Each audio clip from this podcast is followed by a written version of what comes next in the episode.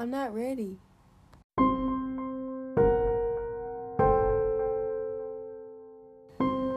Welcome to Turning Points, a podcast by Gilbert College students. Today I wanted to talk to you about how Frederick Douglass's 4th of July speech was a turning point in African American history.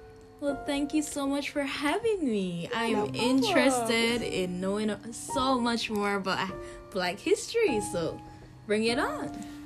Okay, so before the 14th Amendment, a lot of black people were still enslaved. Like over 200 years of torture, abuse, humiliation, family separation, rape, and murder had been continuously done to the black community That's for the terrible. sole purpose of filling the white man's dark desires.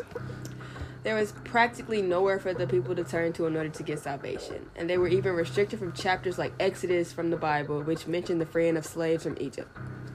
Free black people were told they were free, but at the same time, they were also told to respect white people as if they were still slaves. It was the simplest way to say, don't get too comfortable. Black people were not considered citizens even if they were free. The code laws honestly put them back into another life of slavery, but this time it was by choice. They had to work for the white man and abide by their rules in order to care for and protect their families. It just seemed impossible for them to come up in life. But Frederick Douglass was a legendary spokesman for the black community. He was fearless and did not accept things for what they are. Is it that? Is it bad that I don't really know who that is? Can you like enlighten me? Yeah, that's that's not bad because I didn't know who he was either. But Okay, he was a black abolitionist um, that asked questions like, "What makes me a slave?" He had a sense of self worth, and it encouraged him to fight for a black person's citizenship. And he just won't gonna take no for an answer. Nice. Wow. He was brave. Yeah. Especially during a terrible time like that. I know, right? Like he really was. But you know, he was an escaped slave and fugitive. But he was bold enough to speak up against black injustice in a consistent manner. Like he was a fighter, man. He even had his own like newspaper that he published called the North Star, and it kept white abolitionists up to date on how they could help out. So he was on the run and he was making moves. Okay, he brave. Right? He wanted the white mm. people to see the truth. But I feel like the boldest thing he did was flip the script on them when he was invited to speak in 1852 at the Corinthian Hall on Independence Day. He straight up confronts them and exposes the truth about slave trade and what the life of a slave was like. So, like, he begins by saying all types of nice things like, oh, you know, it's a beautiful day, it's good to be here, America is, you know, it's great. And then he pretty much is like, fellow citizens, pardon me, allow me to ask, why am I called upon to speak here today?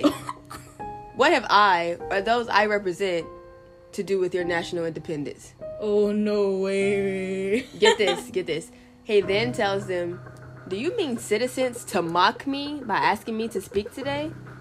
He straight up shocks the audience with this answer. Like, they were shook. And you can even see that in the pictures. But this speech continues to expose the truth about how cruel slavery actually was.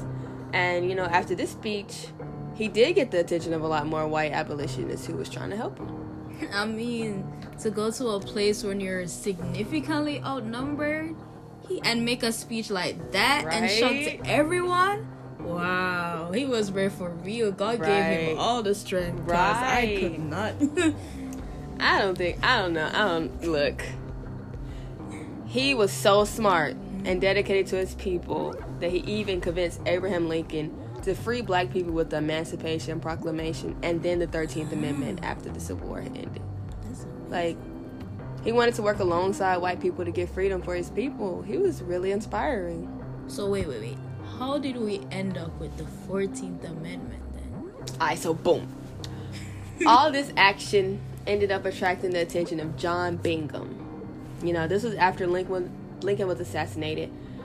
He was assassinated by John Wilkes Booth, and John Wilkes Booth pretty much was like after the Gettysburg speech, mm-hmm. which pretty much was like black people deserve the same rights as white people do.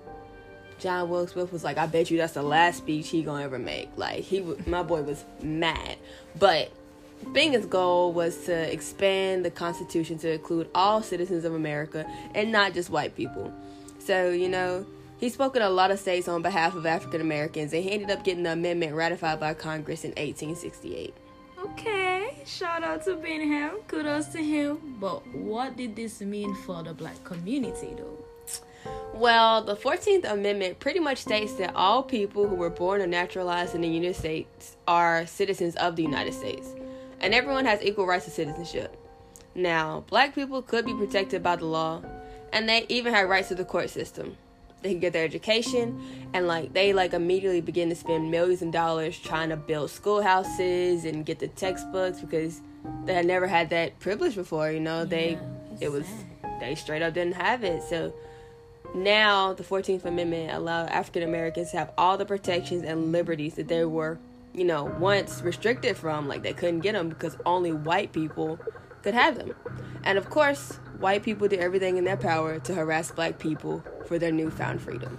And you know, even today, they still do. But you know, I'm just glad to see that Douglass, Frederick Douglass, was a big reason as to why the 14th Amendment was created. I didn't know about 14th Amendment or that Frederick Douglass was a big of black historical figure. It was it almost seems that without his 14th of the 4th of July speech or his perseverance, black people would not be where they are today. So kudos to him. I get tongue tied too. It, it's it's okay, but yeah, like the Fourth of July speech really turned some important heads, and it added the fuel to the fire for Black people to reach equality. But um, yeah, that's all I got for you right now. I could tell you more about Black history another time, but that was like the basis. Well, of what I was thank you so much. Yeah, no problem. I Thanks for listening.